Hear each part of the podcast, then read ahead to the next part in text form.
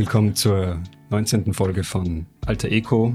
Ich bin der Benji und heute sitzt mir gegenüber der Kenji. Hallo. Servus. Danke für die Einladung. Danke fürs Kommen, freut mich. Ähm, ich glaube, das, das habe ich dir noch gar nicht gefragt, sind wir uns schon öfter mal über den Weg gelaufen? Also wir haben uns noch nicht kennengelernt, das weiß ich. Aber mir kommt es vor, dass wir sie schon öfter irgendwie so gesehen haben. Das ist gut möglich, Ja, aber Kommt das ja nicht erinnern? Na. Ja, okay. Ich bin mir eher unsicher, vielleicht. Ähm, und eben, ich habe es halt in erster Linie sehr witzig gefunden mit Namen, das habe ich dir eh schon gesagt.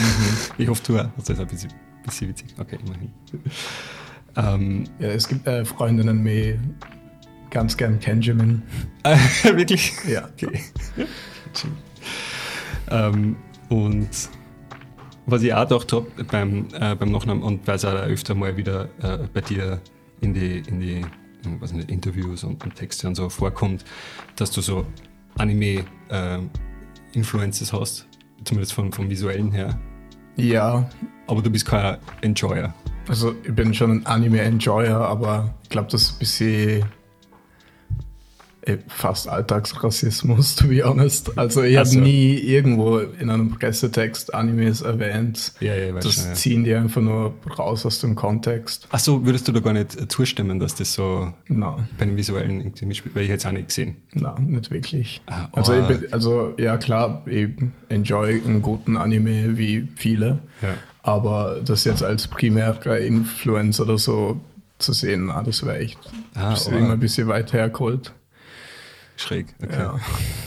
Aber hast, hast du schon mal was gesagt, dass in- ich habe es noch nie gesehen, dass du es bestritten hättest, so in, in, Ja, na, also in, in dem Kontext schreiben die dann halt im Nachhinein oft sowas in die Richtung, aber ich hätte noch nie in einem Interview so explizit Animes oder so erwähnt. Ja, na, du eh nicht, aber Ja, die sagen das halt so. Ja, im Nachhinein ist das schwer zu kritisieren, Ja. aber Ja.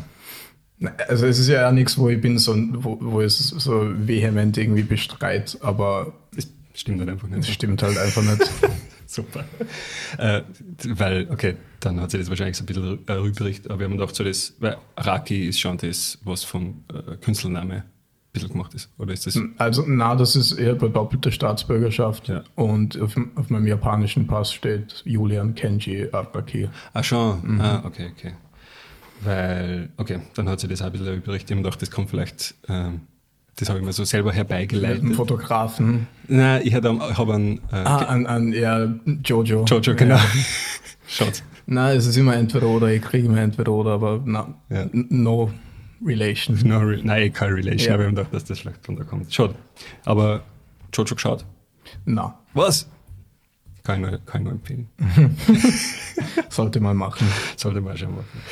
Ähm, genau. Und ähm, du bist ja so ein bisschen am Land äh, in, in Vorarlberg aufgewachsen. Genau. Und ich habe dann irgendwie ähm, gehört, du hast bis zu dem Do-it-yourself-Ding ein bisschen gezwungen worden, weil es halt nicht so wirklich eine, eine Szene in der Richtung so gegeben hat. Also Ja. die, dass du die, das Visuelle dann auch zum Beispiel selber machst und solche Sachen.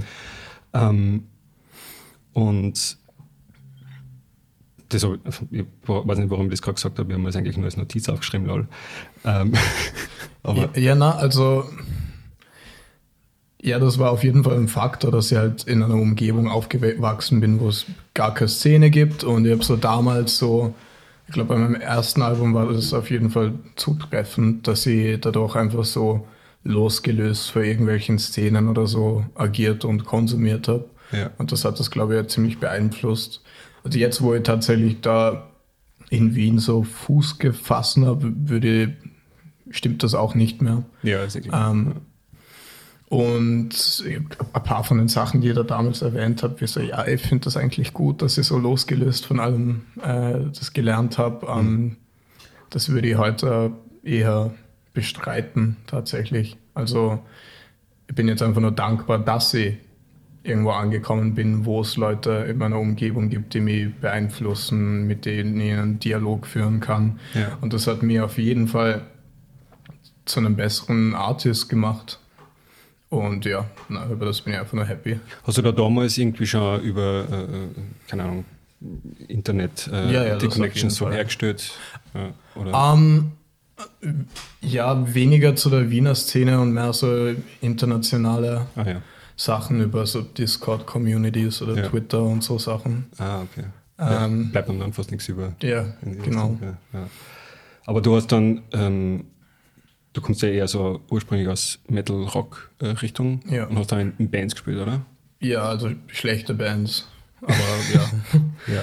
Und ist das aber, ähm, ist das mehr oder weniger so aufgezwungen worden, weil es nichts anderes gegeben hat, unter Anführungszeichen? Oder war das schon so ein Nein, äh. Leidenschaftsding? Nein, nein, nein, überhaupt nicht. Also das war einfach so meine erste musikalische Leidenschaft- und ich habe dann halt Gitarre gelernt und das war Ja. mein Hauptinstrument und na überhaupt nicht. Also ich war da schon sehr mit voller Begeisterung dabei. Ja.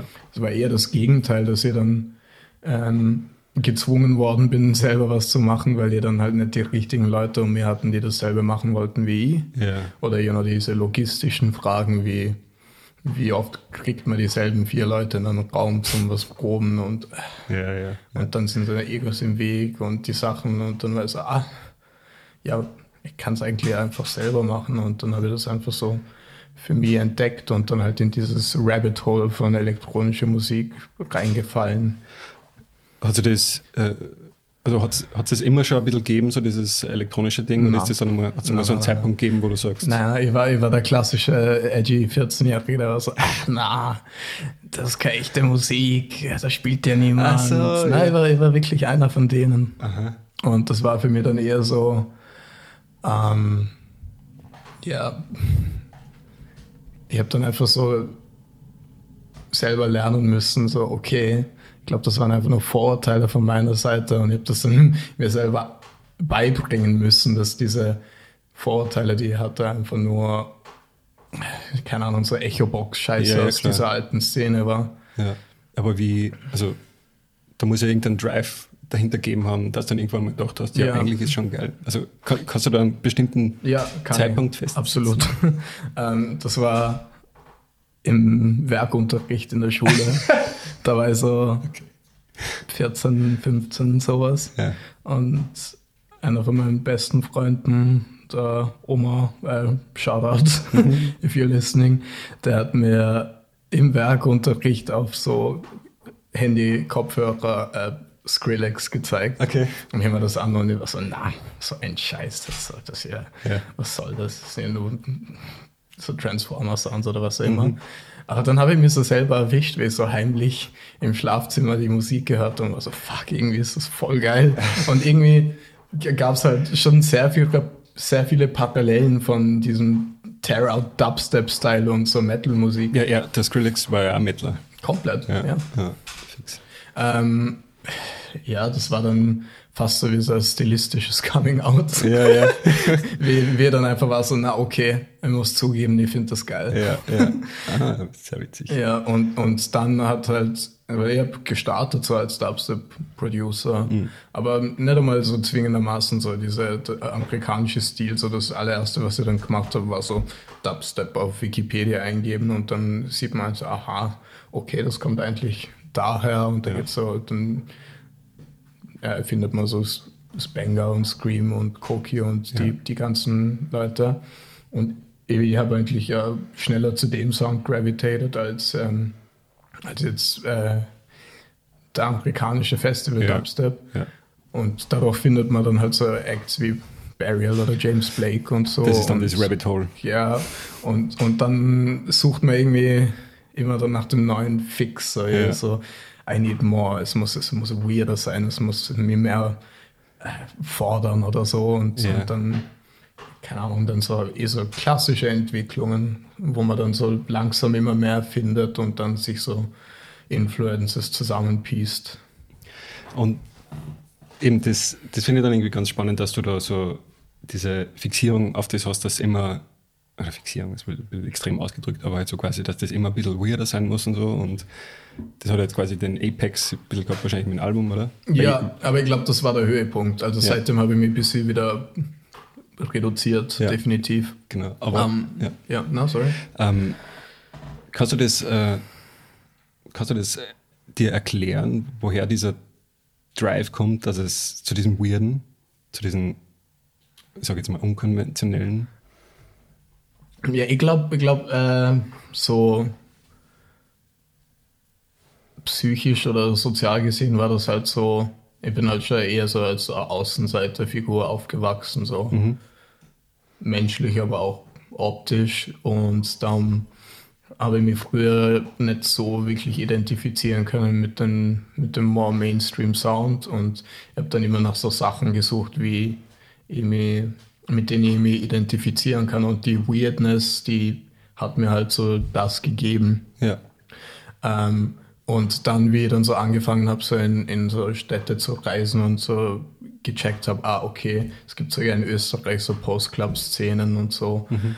ähm, war das für mich halt sehr beflügelnd. Ja. Und war, es war für mich irgendwie so sehr so bejahend zu wissen, dass es dafür ein Publikum gibt. Ja. Und irgendwie gab es dann damals auch von mir so dieses Bestreben, dass ich, dass ich mir in, in dem beweisen wollte.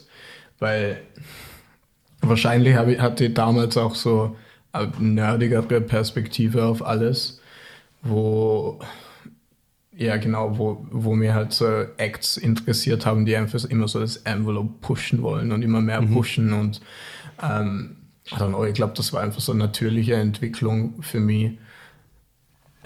Und irgendwann, wo ich halt diesen Apex ja. erreicht habe, war dann so, okay, ich glaube, ich muss jetzt nichts mehr technisch oder in, in, in dem Bereich beweisen und das hat mir so irgendwie losgelöst und befreit, dass ich jetzt einfach mehr so den Fokus auf die Emotion und Empathie liegen kann und mehr mhm. auf technische Flashiness. Mhm.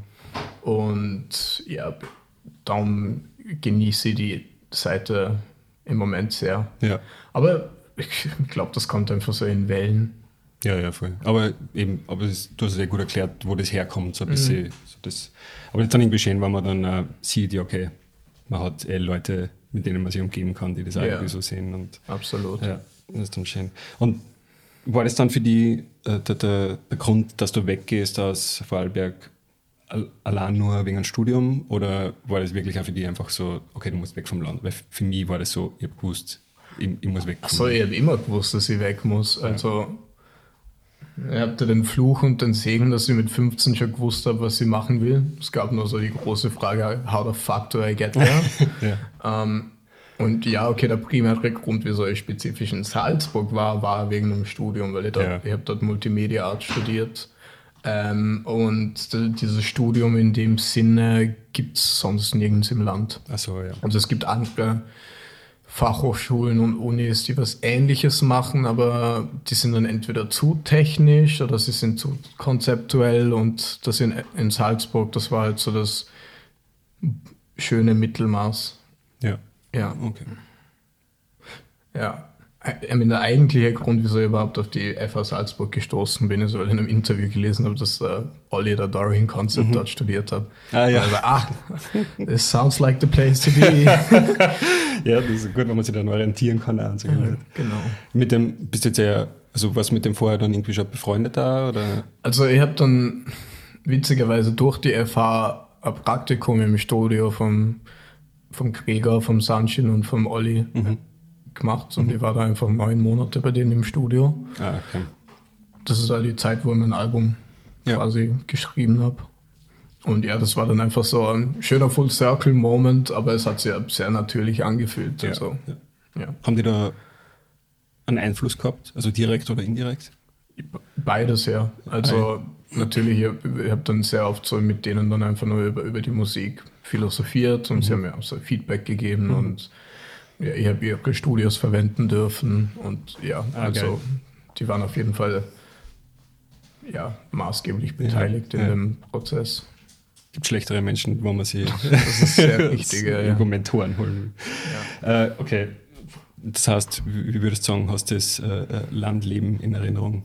Kannst du das, kannst das irgendwie zusammenfassen? Naja, also ich habe es vor der Time Being habe sehr viel davon eh sehr genossen, weil ich war halt mm, lucky, dass ich gute Freunde hatte und damals, ich habe es sehr genossen, diese Freiheit am Land, dass man dann einfach äh, so direkt hinter meinem Elternhaus war so ein Berg. Mhm. Und ich bin da sehr oft mit dem Fahrrad drauf äh, und mit meinen Freunden und dann einfach so Musik hören und äh, über das Leben und Musik philosophieren. Witzigerweise sind da oben zwei Dörfer und die sind Unterfresh und Oberfresh. und äh, ja, dieses Schild wird die ganze Zeit gestohlen. Ja. Also ir irgendwann erwische ich es. Ja. Irgendwann erwische ich es und denkt, äh, please, please don't arrest me. Noch habe ich nichts gemacht, aber das wäre das, ja. Das ist gut. Ähm, einerseits das und das andere ist so, ja, ich, ich habe es mir ja nicht ausgesucht, das war, das war keine bewusste Entscheidung, aber so, so rein von der Umgebung, optisch, landschaftlich, also äh, really worst places to be. Ja. Aber Vorarlberg ist halt äh, so auf einer sozialen Ebene oder so persönlich halt ja, halt ganz anders als das, wie ich mir Leben vorstelle. Ja. Ähm, aber sagen wir so, ich bin eigentlich sehr happy, dass ich jetzt einfach so beide Seiten kenne. Mhm. Ähm, ich bin ja in, auch in diesem witzigen Kontrast aufgewachsen, dass ich als halber Japaner jedes Jahr mit meiner Mama so eineinhalb Monate oder einen Monat in, in Tokio war. Und ich glaube, es gibt auf dem Planeten wenig größere Kontraste zu finden als so Ländle und Ja. Shibuya. Fuck, stimmt, ja. Okay. Das zieht sich dann eh schon ganz gut durch mit den Kontraste bei dir. ja, Ja, das stimmt wahrscheinlich, ja. voll gut. Ähm, aber du bist dann, bist dann noch gern öfter dort. Ich- Das ist die letzte Frage zum Land. Dann haben wir das. Ähm, ja, also ich versuche so oft es schaffe, meine Familie zu besuchen. Ja. Das, wenn ich ehrlich bin, ist das der Hauptgrund. ja. Poolbar? Äh, ja, Nicht? wenn ich, wenn ich zufällig dort bin, Ja, dann gehe ich. Also ja. ich war als, als Au- Aufwachsender, als Jugendlicher war das natürlich auch so das, ja, der obvious Ja. first äh, Contact mit so Indie-Musik, Kultur und so. Mhm. Und ich finde es eh cool, dass, dass das existiert. Ja. Aber zieht jetzt nicht so hin. Okay. Na, also gar, gar, gar nicht deswegen, das ist einfach nur so äh, Erwachsenenleben, kommt immer was dazwischen. Ja. ja, es gibt schon Leute, die halt, die sind schon zwar in der Stadt, aber sind eigentlich äh, im Herzen immer am Land. Und, und Ja, immer- aber eben das Gegenteil. Ja. Ja, ja. ähm, und du hast es vorher eh gerade irgendwie schon erwähnt, so dieses, dass du jetzt mit der Musik, ähm, oder ich, ich quote einfach das, was im Mika-Interview auch schon irgendwie so gesagt hast. Also das nächste, ich habe generell viel von diesem Mika-Interview heraus, ähm, wo du immer erwähnst, so, äh, so technisch meine Musik teilweise klingt, im Endeffekt sollte es eine menschliche, empathische Erfahrung bleiben. ja. Ähm, und du hast das irgendwie auch schon so ein bisschen äh, erwähnt, aber das heißt eigentlich, du möchtest Gefühle oder irgendwas ausdrücken oder äh, der Musik soll irgendwas auslösen, schätze ich mal. Ja, auf jeden Fall. Also in erster Linie ist er ein Ventil für meine eigenen Emotionen. Okay. Und ich glaube, das ist ja der einzige Weg, wie man überhaupt Empathie auslösen kann. Äh, Finde ich witzig, dass ihr das damals schon erwähnt habt, Ja. weil jetzt würde das noch so fünfmal dick unterstreichen. Ah ja. Ähm, ja, also wirklich, ich hab, ich hab mein, meine Journey so im letzten Jahr oder eineinhalb Jahre war wirklich so weiter weg von Technical Flex und more Emotional Flex. War das einfach so, äh, aber mhm, wie, wie formuliere ich das jetzt? War das der, der Ziel von Anfang an, dass du in diese Richtung gehst und das ähm, Technische war einfach nur so, du wolltest dir das zuerst aneignen oder hast du die Gedanken vorher noch gar nicht so gehabt, okay, du möchtest jetzt diesen emotional äh, Zugang da haben? Doch, doch, das war immer da. Ich glaube, es war einfach nur, die, die Balance hat sich so ein bisschen mehr, noch mehr in Richtung des Emotionale verändert. Ähm, ich ich glaube, der Unterschied war einfach so, schau, das war mein erstes Album und ich war damals ein kompletter No-Name, so neu in der Szene, Ja. komplett neuer Name. Und irgendwo hatte wahrscheinlich unterbewusst schon das, das, äh, das Verlangen zum so, so ein Statement-Piece machen, wo genau, was halt auch technisch äh, in der Produktionsweise ähm, so impressed. Ah, weil, ja. weil damals habe ich ja viel mehr äh, so Acts verfolgt, die genau das machen. So, ich habe so aktiv nach Sachen gesucht, die einfach so komplett neue Prozesse involvieren und so genau durch diese Experimentation ex äh, irgendwie halt, keine Ahnung, äh, neue Wege findet. Ähm, und jetzt bin ich sehr happy, dass ich diese ganze Entwicklung durchgemacht habe, weil jetzt kann ich einfach so das kombinieren und ich kann mich mehr auf die Menschlichkeit und mehr auf die Emotionen konzentrieren, weil das andere schon ein bisschen einfach so intus ist und einfach so, Genau, du hast die Tools so in der Art. genau, Ja, ich habe mir die Tools angeeignet und ja, jetzt muss ich weniger drüber nachdenken ja. und habe halt das Selbstbewusstsein, in, in, was das angeht, entwickeln können. Ähm, also ich würde immer noch argumentieren, dass mein erstes Album auch hyper emotional war. Also allein so für mich, was ich da verarbeitet habe. Aber es, ich rede jetzt eher so von der Präsentationsweise, weil aktuell arbeite ich gerade an meinem zweiten Album. Und wir dann angefangen haben, so die Demos Leute zu sch- schicken, waren einfach so, hä? Was ist los? So, ähm, es klingt alles so, so leer. Okay. Und ich war so, ja, ähm, ich glaube, es klingt einfach nur im Kontrast dazu leer, Ja. weil es weniger Maximalismus ist. Also ich finde, mein erstes Album war deutlich maximalistischer.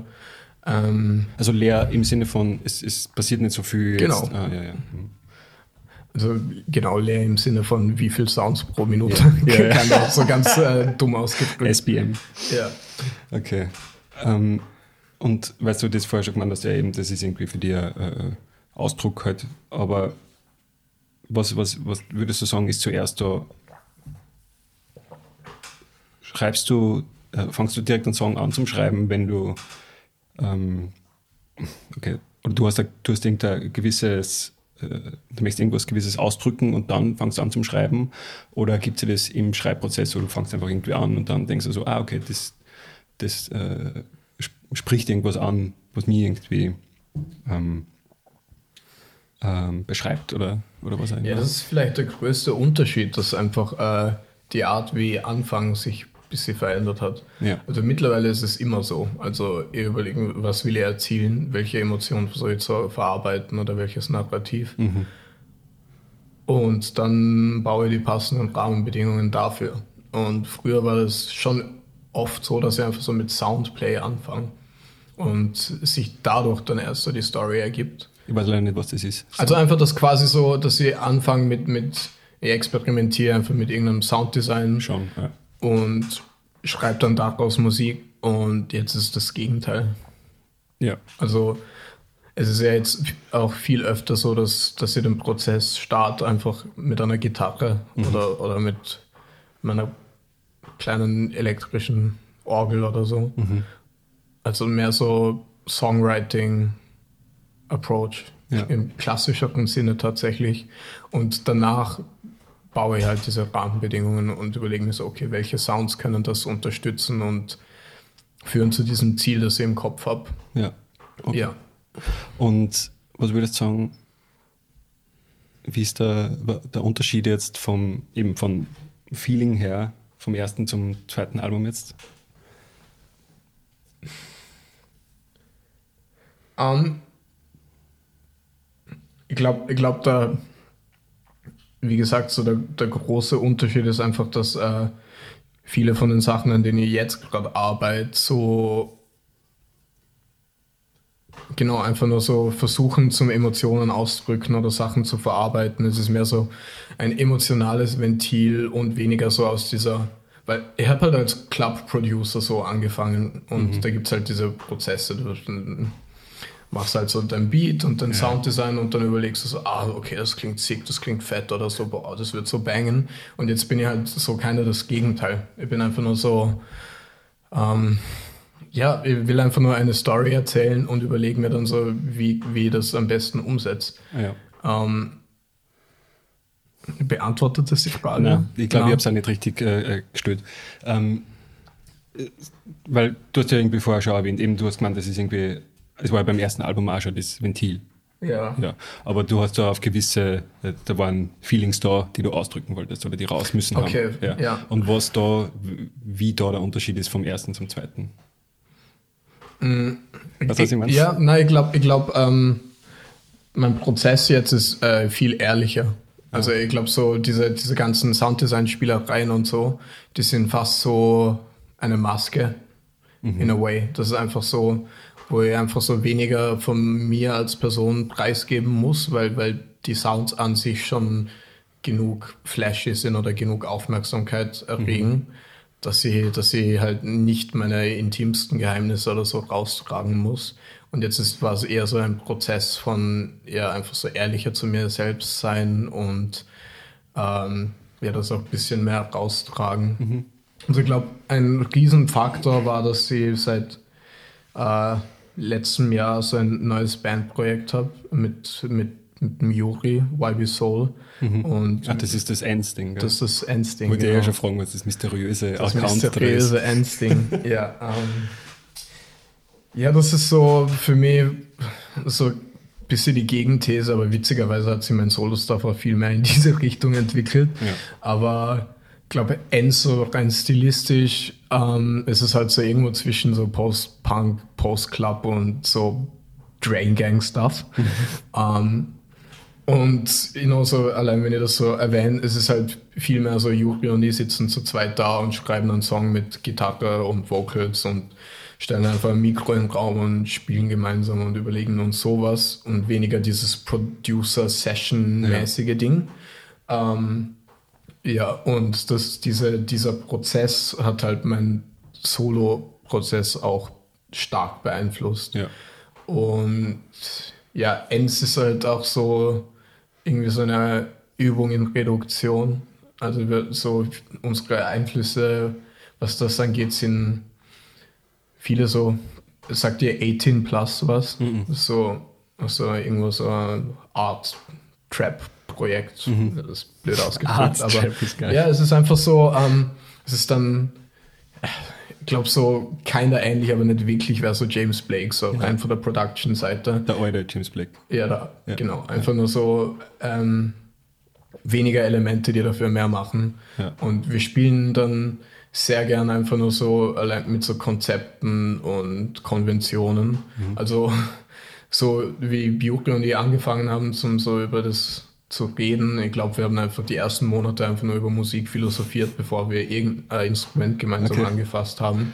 Und einfach nur so überlegen, so, ah, was soll Musik im, im heutigen Zeitgeist ausdrücken und, und ähm, wie können wir diese, diese, diese Experimentierfreudigkeit und diese Cutting Edge irgendwie so auf die nächste Ebene heben und ich glaube für uns, also ich spreche jetzt einfach mal für uns beide, Ja. aber ich glaube, Jopi wird mir da eh zustimmen. Es ist weniger einfach so, okay, wie können wir die craziesten Sounds designen, die cutting edge klingen, sondern einfach nur, wie können wir Konventionen brechen, obwohl die, die Elemente, die wir verwenden, eigentlich nur Salz und Pfeffer sind.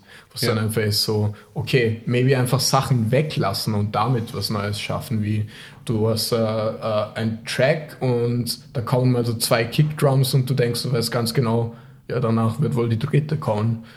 Aber die, die kommt dann einfach nie. Ja, ja. Es ist dann einfach so eine Kickdrum, die hittert und dann ist einfach so leer. Ah, ja, ja.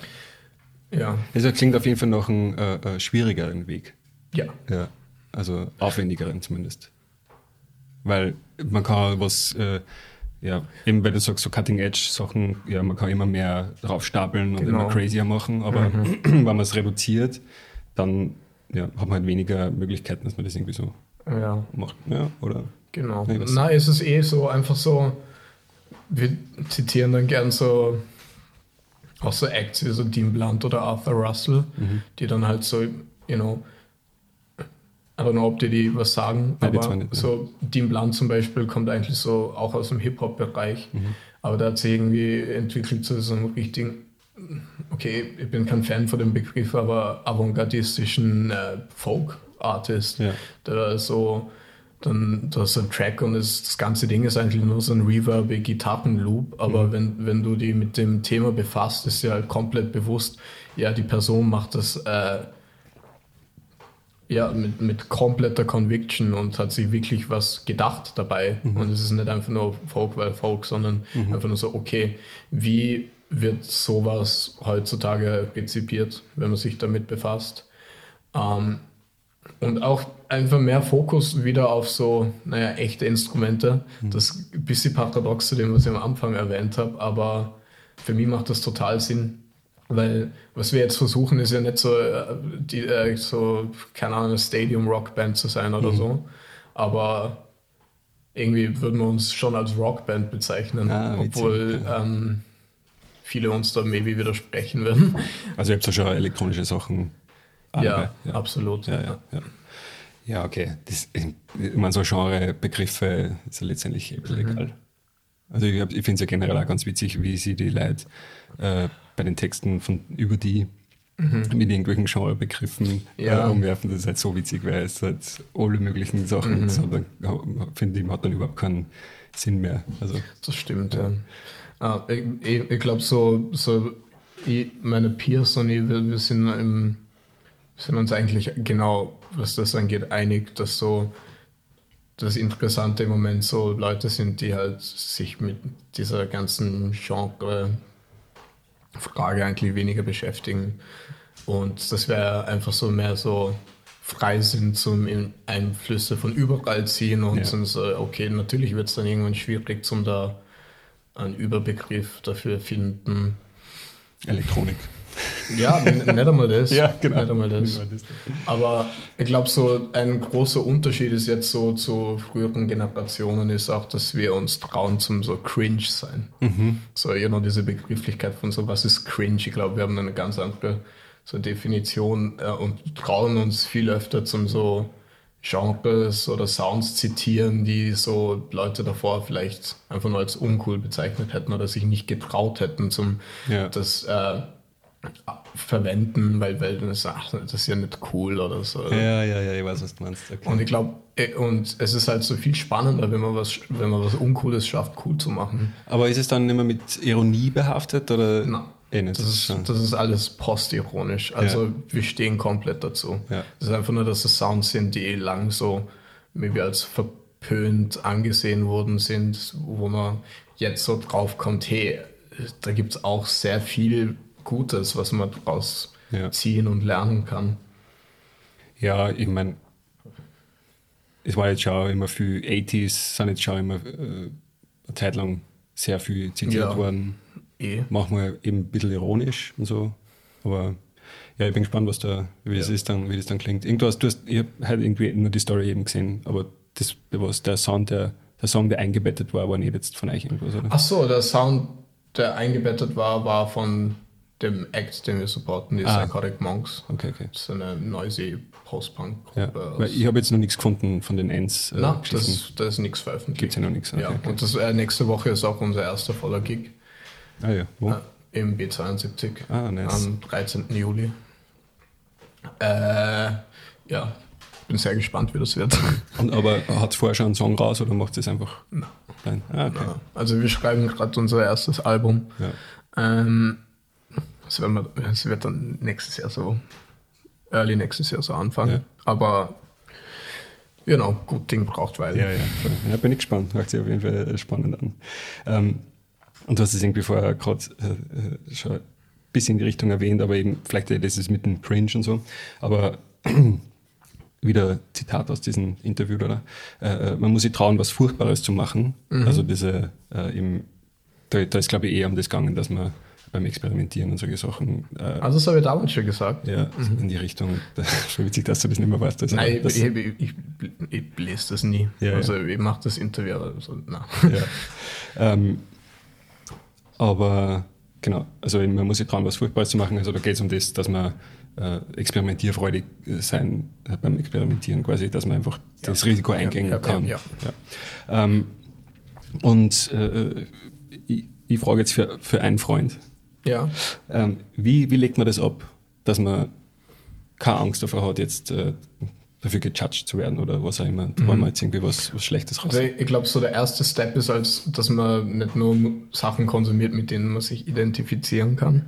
Also ich glaube, das war so früher mehr diese Szene denken, wie so, ah, das ist mein Sound, damit kann ich mich identifizieren. Ja. Die, die textliche Thematik passt zu meinem Leben, so, mhm. das passt irgendwie zu diesem Film, den ich für mich selber kreiert habe. Ähm, und wenn man sich von dem loslöst und mehr so einfach denkt, so, oh, was, was fühlt sich einfach gut an, egal in welchem Kontext jetzt das maybe präsentiert wird, dann, dann kommt man drauf, dass man eigentlich viel mehr genießt, als man ursprünglich vielleicht denken wird.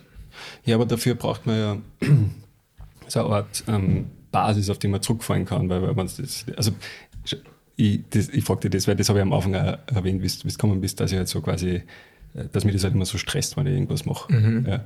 Und ähm, meine äh, irrationale Angst oder was auch immer ist halt immer dann so das, dass wenn ich irgendwas nicht gut mache oder nicht gescheit mache, dass ich mir dann denke, Leute wollen nichts mehr mit mir zu tun haben oder sowas. Also was der mhm. voll, das ist voll über, ähm, hat sich schon voll aufgeblasen so in, in meinem Kopf und das hat dann zu so einer, äh, das, dass ich fast paralysiert bin, äh, geführt. Und eben ich finde, man braucht immer so eine Basis, auf die man dann zurückfallen kann, wo man ja. drauf verlassen kann, die, die, das ist immer da, sind es Freunde oder Familie oder ja, was auch immer. Ich wollte gerade sagen, ich glaube, ja. das ist so zu 95 Prozent das Umfeld. Ja. Ähm, wenn du Leute um die hast, die sich genauso trauen zum Cringe sein, mhm. dann, dann fällt es ziemlich einfach. Ah. Weil, äh, you know, so, vor allem wenn so ich meine, du vertraust ja eh deinem Geschmack. Jeder soll seinem eigenen Geschmack vertrauen und wenn man was gut findet, dann ist halt gut. Ja. Wir finden zum Beispiel, so Guilty Pleasure ist, ist ein komplettes Unwort für mich. Mhm. Also, was ist ein Guilty Pleasure? Also, wenn, wenn etwas für die Pleasure erzeugt, dann ja, nice. Wieso, wieso würdest du das hinterfragen? Ja. Um, ähm, good Music is good Music. So, ja. Mhm. Um, ähm, aber ich glaube, es ist auch so, okay, es ist auch irgendwo diese, wenn du diese Grundanxiety hast, äh, so akzeptiert zu, akzeptiert zu werden und so, dann ist es natürlich auch schwierig. Aber man kann ja auch sagen, so, das ist auch irgendwie wie so ein Muskel, den man sich antrainiert. Ja. Also, vor allem, wenn man sich sehr, sehr viel mit, mit dem Thema beschäftigt, dann, dann dann findet man so Cringe-Sachen oftmals spannender als Sachen, die so obviously cool sind. Weil so, ja. ich finde, wenn, wenn, du zum Beispiel so in einem Sound unterwegs bist, der eher als so cool akzeptiert wird und du imitierst irgendwie nur diese Coolness, dann findet das eigentlich ziemlich uncool. Ja, voll. Ja, weil es dann nicht ehrlich ist am meistens, oder? Also, also A ist es nicht ehrlich und mhm. B ist, äh, ja, treibt es halt überhaupt nichts voran. Mhm. Es führt zu keinem Dialog und, mhm. oder irgendwas. Mhm. Äh, ja, dann, ich finde, dieser Step ist so sehr, sehr befreiend tatsächlich. Ja. Ich finde, es passt ja irgendwie zu dem, dass du quasi äh, in Vorarlberg nur so dein eigenes Ding irgendwie gemacht hast und dann aber herausgefunden hast, du hast eh, du kannst eigentlich eh die Sachen machen, die, die dir zahlen, weil es gibt eh ja. Leute, mit denen du dann Voll. zusammenfindest. Also, also ja. Aber falls dir dann äh, irgendwie auch, äh, also hast du da nie irgendwie Unsicherheiten in den, in den Sinn, also bist du da 100% safe in dem, was du machst? Boah, ich glaube, das wäre übertrieben. Ja. Ähm, na sicher habe ich meine Unsicherheiten, aber ich glaube, diese Unsicherheiten bedeuten einfach nur Potenzial. Ah, du, du drehst es dann so um in was ja, Positives. Okay. Mhm. Ähm, es ist dann einfach nur so ein, okay, ich merke, ich habe da eine Unsicherheit, aber diese Unsicherheit bedeutet wahrscheinlich eher, dass es noch was Unerforschtes gibt und, ja. und das Daumen bleibt spannend. Ja. Okay. Ja, ich finde, ja, I don't know. Ja, be cringe, es ist super mhm. befreiend. Ja, ja. Ja. Ich probiere es. Aber ja, es ist, äh, ja. Ja. Das hat auch check's auch nicht, wo, also das, das habe ich auch nie so gehabt, aber es hat ja, Aber tust du auch selber kreieren? Ja, ich habe halt aber Zeit lang irgendwie schon wieder mal was gemacht, keine Ahnung, ich habe so äh, Lofer Hip-Hop Beats irgendwie mal gemacht, eine Zeit mhm. lang, ähm, oder äh, was ja. weiß ich, diesen Podcast heute halt da, oder geschrieben mhm. und so, aber das habe ich alles aufgehört. Weil Perfektionismus ja. im Weg war. Ja. Okay. Ich habe da gerade vor ein paar Tagen mit einem Freund von mir über Perfektionismus geredet. Ich glaube, Perfektionismus bedeutet einfach nur, es gibt immer so diesen Spalt zwischen deinem aktuellen Skill mhm. und deiner Vorstellung. Ja. So, was du erreichen willst oder was du eigentlich erreichen könntest, was du weißt, dass du es erreichen könntest. Aber dazwischen stecken halt 10.000 Stunden ja, Effort und ja. Erfahrung. Ähm, und dieser Perfektionismus bedeutet einfach nur so, ja, untapped potential. Du, mhm. du weißt einfach nur, da geht noch mehr, mein, mein, meine Kreativität und mein Kopf, die, die schaffen mehr, aber meine Erfahrung oder mein Skill sind halt noch nicht da. Und äh, das kommt halt immer näher. Also ja. dein, dein, dein Umsetzungsvermögen und deine Vorstellung. Äh, und ich glaube, wenn man das eher so positiv sieht und eher so als Im Inspiration, also, ja. dann, dann kann man das, äh, kann man da einen gesünderen Zugang zu, zu dem finden. Mhm. Also so, ich finde nichts, was ich jemals gemacht habe oder was ich jemals machen werde, ist perfekt. Aber sonst wäre es ja fad. Sonst kann ich, kann ich ja gleich aufhören. Ja, ja voll. Ist auf jeden Fall ein guter Zugang. Und es, klingt ja auch voll äh, äh, eine easy Antwort, also sehr offensichtlich, ja, man jetzt. Ja. Aber es, es wäre sehr offensichtlich, ja. aber ich habe da eine Weile gebraucht, um das realisieren für mich selbst. Hast du selber auch so ein bisschen perfektionistische Ansätze mal gehabt? Oder? Ja, sicher. Ja, schon. ja also ich habe zehn Jahre lang Musik gemacht, bevor ich irgendwas veröffentlicht habe.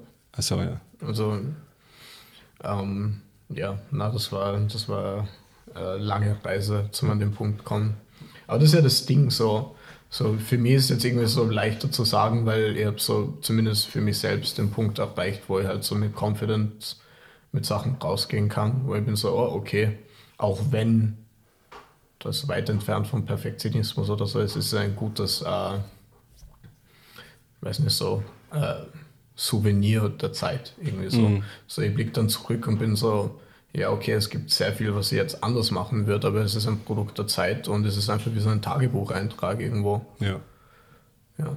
Also denkst du, dass das da eben, äh, eigentlich erübrigt sich die Frage ein bisschen, aber durch diese ganzen Gespräche, die du mit deinen Freunden hast, das hast du jetzt schon ein paar Mal erwähnt, dass, mhm. du, dass du das durch das ein bisschen auch ablegen können hast, dass du dieses äh, Ding dann erkannt hast, wie du es vorher erklärt hast mit dem, dass es nur dieser ähm, ja, oder keine Ahnung, einfach nur diese Unsicherheiten quasi ablegen kann durch diese Gespräche. Ja, definitiv. Also ich glaube, viel davon ist auch schon davor passiert, was ich so für mich selber rausgefunden habe. Ah, ja. Aber es ist eher so, wenn du einfach so ehrliche Leute um die hast, die, die nicht nur Ja-Sager sind oder, oder nicht nur Hater, sondern einfach ja. das gesunde Mittelmaß, wo sie einfach sind, so hey, ähm, das ist geil, mhm. wie findest du die Idee? Und mhm. dann ist halt ein Dialog. Und durch Dialoge entstehen halt echt spannende Dinge, die, die man alleine nicht so hinkriegt. Ja. Also für mich war zum Beispiel das erste Album ein, ein deutlich einsamerer Prozess, würde ich jetzt sagen. Weil, okay, der Großteil davor, davon ist so während der Pandemie entstanden und ich bin einfach so alleine in der Wohnung gesessen und habe Musik gemacht. Mhm. Und da habe ich auch, ich glaube, ich habe das auch mal in einem Interview erwähnt, aber diese Stefan Zweig Schachnovelle hat äh, diesen Vergleich mhm. hergezogen, weil das ist dann, fühlt sich schon, also für mich hat es sich sehr oft angefühlt wie so Schach gegen mich selber spielen. Oh, ja. Wo dann einfach bin so, okay, wie kann ich mich selber überraschen, keiner, ja. damit das spannend bleibt und damit die damit ich aus diesem Muster rausfall, wo ich irgendwie jedes Mal dasselbe mache, weil ich, weil ich weiß, ah, das kann ich, aber so tut sich irgendwie nichts. Und dann einfach so Wege finden, wie man sich selbst ins kalte Wasser schmeißen kann. Das war so ein Riesenteil von dem Prozess von dem ersten Album. Mhm. Und ich würde sagen, mein zweites jetzt ist viel mehr durch Dialog geprägt. Ja. Hast du auch viel mehr äh, Features und solche Sachen dann drauf, oder? Ähm, ja, ja, das auch, ja. Also äh, auch mehr mit Vocal-Sachen. Ähm, Von dir selber jetzt, oder? Äh, bisschen was, ja. ja. Aber ja, einfach viel so mit, mit, mit Leuten gemeinsam sitzen und arbeiten und philosophieren und überlegen, so wieso macht man eigentlich, was man macht? So. Ja. Ich finde, das sollte so die erste Frage sein, die sich jeder Creator stellen soll. Ja. Hast du da eine Antwort für die?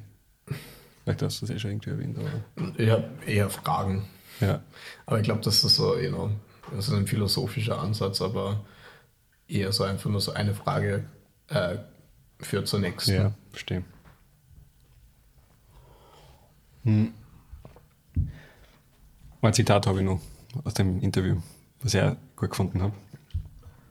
Ähm, quasi das, äh, da ist darum gegangen, eben fordernde Musik zu machen und das, äh, das Zitat ist, Konfront Konfrontation ist für mich die Gegenthese zum Eskapismus. Kannst du das ähm, äh, so ein bisschen im Alltag übernehmen äh, oder halt, warte mal, wie, was ist die genaue Frage? Ähm, genau, bist du im, im Alltag dann auch so, dass du dich ständig herausforderst selber ähm, und ich rede jetzt nicht von Musik machen oder sowas? Oder, oder fällst du auch oft in den Eskapismus irgendwie rein? Es ist auf jeden Fall beides, aber ich glaube, ich habe das so herausgehoben, weil mir das damals sehr wichtig war. Ja. Ähm, dass ich mir halt auch mehr traut zum Sachen konfrontieren, mit denen ich mich unwohl fühle, weil genau so in so Ja. in Unwohlsein steckt auch wieder Potenzial. Also ich habe das Wort jetzt sehr oft erwähnt, aber ich glaube, es führt irgendwie alles zu dem. ja, ist irgendwie ein bisschen alles selber. Ja, wieso, äh, sobald ich mich irgendwo zu komfortabel fühle, wird mir Fahrt. Wieso letztes Jahr, wie ich die ganzen Sommergigs gespielt habe, hatte ich halt so mein Setup und meine Setlist und am Ende habe ich mich so wohl gefühlt, dass ich vor einem Gig einfach so überhaupt keinen Nerv mehr gespürt habe oder irgendwas in die Richtung. Ja. Dann war so, okay, ich muss wieder was ändern. Und dann habe ich halt wieder angefangen, Sachen zu introducen, die mir Schiss machen, weil das bedeutet, es tut sich was. Aha, also du, du suchst es dann auch immer bewusst so heraus. Also Ja, das ist- absolut. ja. Also auch außerhalb von der Musik, so ich mache dann auch so in ganz anderen ah, Medien oder ganz anderen Bereichen versuche dann Sachen wie so, Mhm. wie so mir wurde angeboten, so hey, magst du mal da so Schauspieler probieren und fühlen so, sure, so. Wieso nicht? Also, I don't know, ob ich es kann, aber War das schon oder? nein, das war noch nicht. Das ist ein bisschen verschoben worden. Ja. Oder so heute hat es ein Casting bei so einer Modeling-Agentur. Das, das ist überhaupt nicht mein Ziel, aber es klingt wie eine Challenge, da mache ich es. Ähm, Ja. und dasselbe wie so Gigs annehmen in Kontexten, die eigentlich vielleicht gar nicht so dazu passen. Und dann einfach nur so schauen, okay, wie reagiert ein Publikum, das vielleicht weniger bewandt ist mit dem Sound. Ähm, weil es ist halt schon einfacher, wenn du einfach bei so einem Szene-Event bist und du weißt, die Leute kennen sich aus, die Leute checken deine Intention. Ja. Vor allem bei so, jetzt zum Beispiel bei diesem ENS-Projekt sind halt auch viele so unterschwellige Sachen, die, wenn man nur die Performance anschaut, vielleicht gar nicht so offensichtlich sind, wenn man sich nicht ziemlich viel mit Musik äh, und musikalischer Philosophie befasst hat, weil sie sind halt deutlich subtiler als jetzt zum Beispiel bei meinem Solo-Sound, wo du einfach nur die, die Sounds anhören kannst und einfach sofort klar ist, ja, okay, das ist jetzt nicht Mainstream Pop, right? Ja, ja. Aber das finde ich dann halt so irgendwie sehr spannend, weil es so mich äh, fordert, aber auch das Publikum in einer, in, einer, in einer viel tieferen Ebene als nur Sound. Weil das ist einfach nur so wie, okay, etwas, was jetzt auf den ersten Blick wie A wirken mag, ist eigentlich B. Ähm, und das checkt man eigentlich nur, wenn man sich ziemlich viel befasst hat mit der Thematik, maybe. Ähm, Und als Zuhörer jetzt, oder? ja. ja. Wir, wir haben so vor, hm, wann war das? Vor eineinhalb, eineinhalb Monaten in Ljubljana bei diesem Ment gespielt. Und das ist zum Beispiel ein Showcase-Festival, wo der Großteil halt so Indie- und Pop-Acts sind. Und das sind einfach nur äh, Leute, die hingehen, weil so, ah, es passiert was da. Und es sind halt die meisten nicht aus der Szene. Oder die meisten halt so mehr so Casual Consumer. Und dann sich dann auf die Bühne stellen und das so präsentieren, ist halt ein ganz anderes Gefühl, als wie wenn ich jetzt so von irgendeinem Szene-Promoter angeschrieben werde, wo ich eh weiß, die Leute, die dort kommen, sind alle Liebhaber oder Liebhaberinnen. Und was hast du dann für ein Gefühl, wie das dann ankommt bei den Casual-Hörern? Ähm, ein gesundes Zwischenmaß aus Enjoyment und Confusion. ja, ja. voll. ja, das ist dann eh, aber das willst du ja auch so ein bisschen eigentlich, oder? Ja, Ja, voll. schon.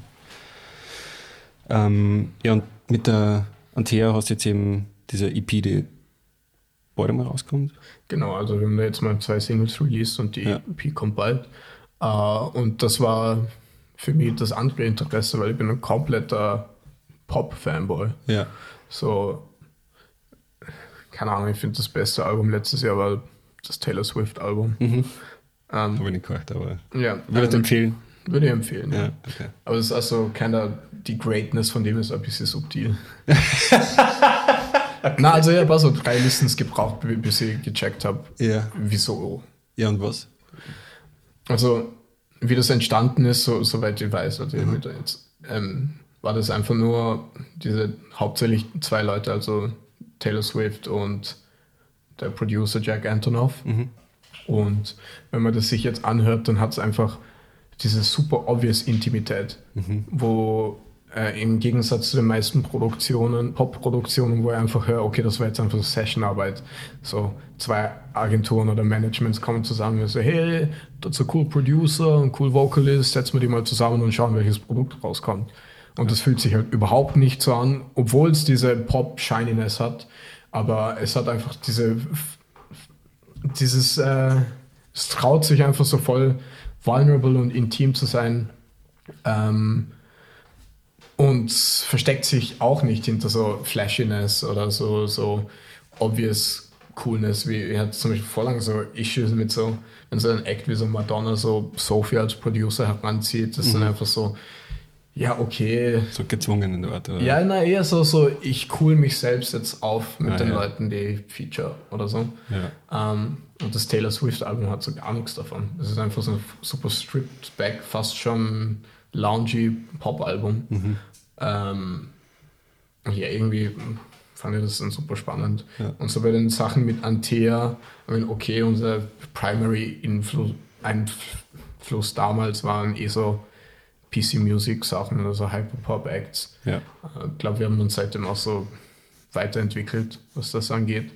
Aber das Hyperpop hat ja genau mit, mit so selben Fragen gespielt, die mich immer noch beschäftigen, wie so einfach so, äh, so cringe äh, so zulassen und so diese Ja. Campiness, ähm, Ja. wo es wodurch halt irgendwie so neue, neue mm, Perspektiven entstehen.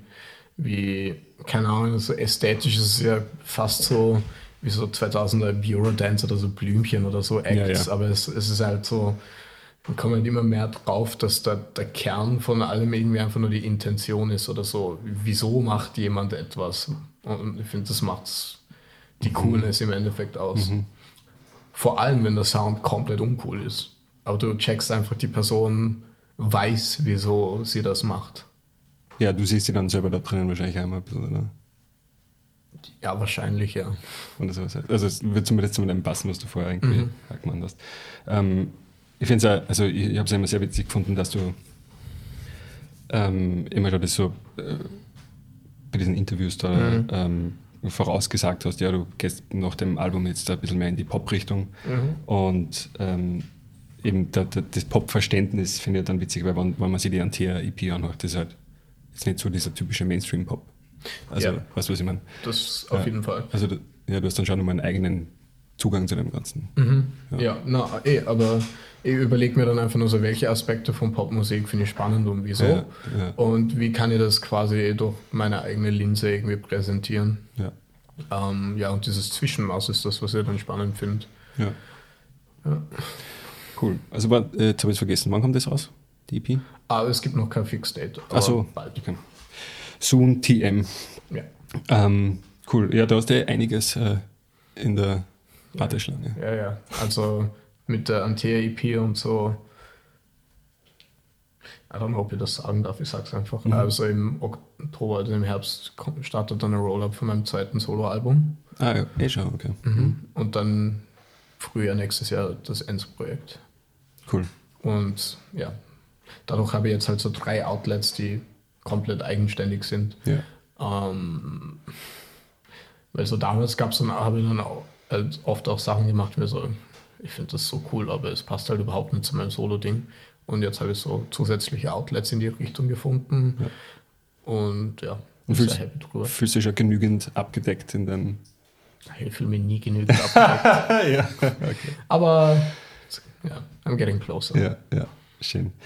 Und ähm, genau, vorhin haben wir gesagt, live spielst du jetzt beim Impulstanz und der war nicht, oder was? Also nein, nein, also I mean, das ist ein DJ-Set. Ja, wird- ja okay. Genau. Ähm, also meine DJ-Sets sind schon ein ganz anderer Kontext als die Also Live-Sachen. du legst nicht deine eigenen Sachen, also du spielst nicht deine eigenen Sachen. Also Ah, ein bisschen was, aber DJ-Sets ist einfach nur so, ich finde, als DJ hat man eine ganz andere Aufgabe und Ja. Funktion als, als so Solo-Live-Performer oder so. Ja, fix. Genau, na, das wird einfach so ein sehr guter Challenge, weil es ist einfach so, okay, als DJ ist man viel mehr so auch äh, verantwortlich für die Crowd. Also wenn ich so live performe, das sind Leute, die fühlen es nicht mehr so, just, just leave. Ja. Aber wenn ich als DJ arbeite, dann bin ich so, hey, es ist so irgendwo auch meine Aufgabe zum ähm, diesen Flow generieren und so diesen einen Moment schaffen für Ja. das Publikum. Ähm, ja, und als DJ spiele ich dann halt auch mehr fremde Sachen als meine eigenen. Ich finde es halt eine ganz eigene Disziplin. Ja. Genau, aber da werde ich eh mit dem Juri, mit dem YB Soul back-to-back spielen. Cool. Aber das ist ja, wir kommen, wir haben beide keine so diese similar Entwicklung von früher in Bands gespielt und haben wir sehr lange einfach nur so elektronische Sachen verfolgt und Mhm. produziert. Äh, und sind dadurch halt auch sehr involviert in der Clubszene und so. Ähm, und dann präsentieren wir jetzt dort mal, mal diese Seite von uns und das Endsting ist halt so quasi die Gegenthese. Das ist Mhm. einfach so, so Clubkids, die irgendwie keinen Bock mehr drauf haben und äh, schauen, wie, wo, wo geht es als nächstes hin. Ja.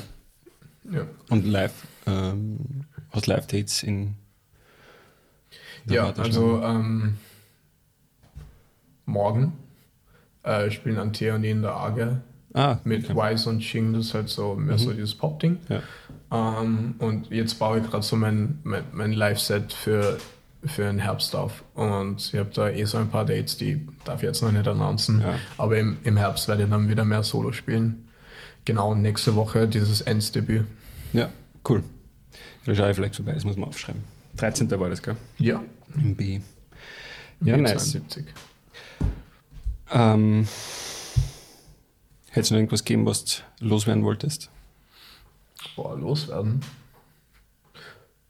Na, ähm, erstens mal danke, dass, du, dass ihr da sein darf. Also ich finde es super wichtig, dass auch so lokale Sachen protokolliert werden, Ja.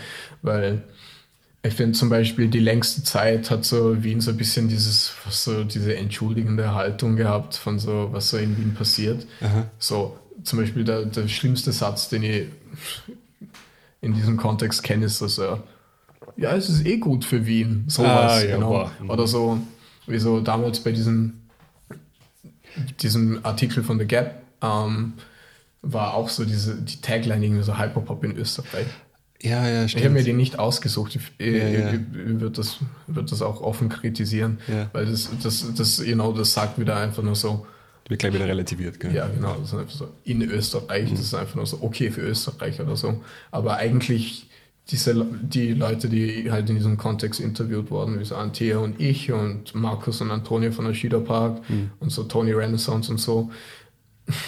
Wir würden uns alle nicht als Hyperpop-Acts beschreiben und wir wollen uns auch alle eigentlich loslösen von, diesen, von dieser großen Szene in London oder so. Und wir haben auch so einen Stolz, weil, also ich bin fest davon überzeugt, dass, dass Wien auch eine eigene Identität hat, die, von der man nicht wegschauen muss. Ja. Und wenn man sich einfach umschaut, was sich die letzte Zeit in Wien tut, äh, ja, ich finde echt nicht, dass wir uns verstecken müssen. Nein, aber das ist ja wieder das, äh, also das Hyperpop-Begriff-Ding, das ist wieder dieses Ja, Genre-Ding. Genau. Ja, und, und ich finde halt so, wir haben eine ziemlich spannende Subkultur langsam aufgebaut, so mit Eventreihen wie Strumen Iodine von der Schiller, die auch dieses Unsafe and Sounds Festival macht und Augen und Ardent, was äh, äh, äh, Simon Walter, Maros und Winona äh, Hudet äh, kreieren. Das ist einfach so Subkultur pur. Ja. Und äh, da geht es gar nicht um irgendeine kommerziellen Viability oder so. Das sind dann einfach so diese 100, 150 Capacity Venues, wo man, wo man sich trauen kann oder wo man, wo man das Umfeld hat zum tatsächlich experimentieren. Weil ich meine, ein großer Teil von experimentieren ist auch scheitern. Ja.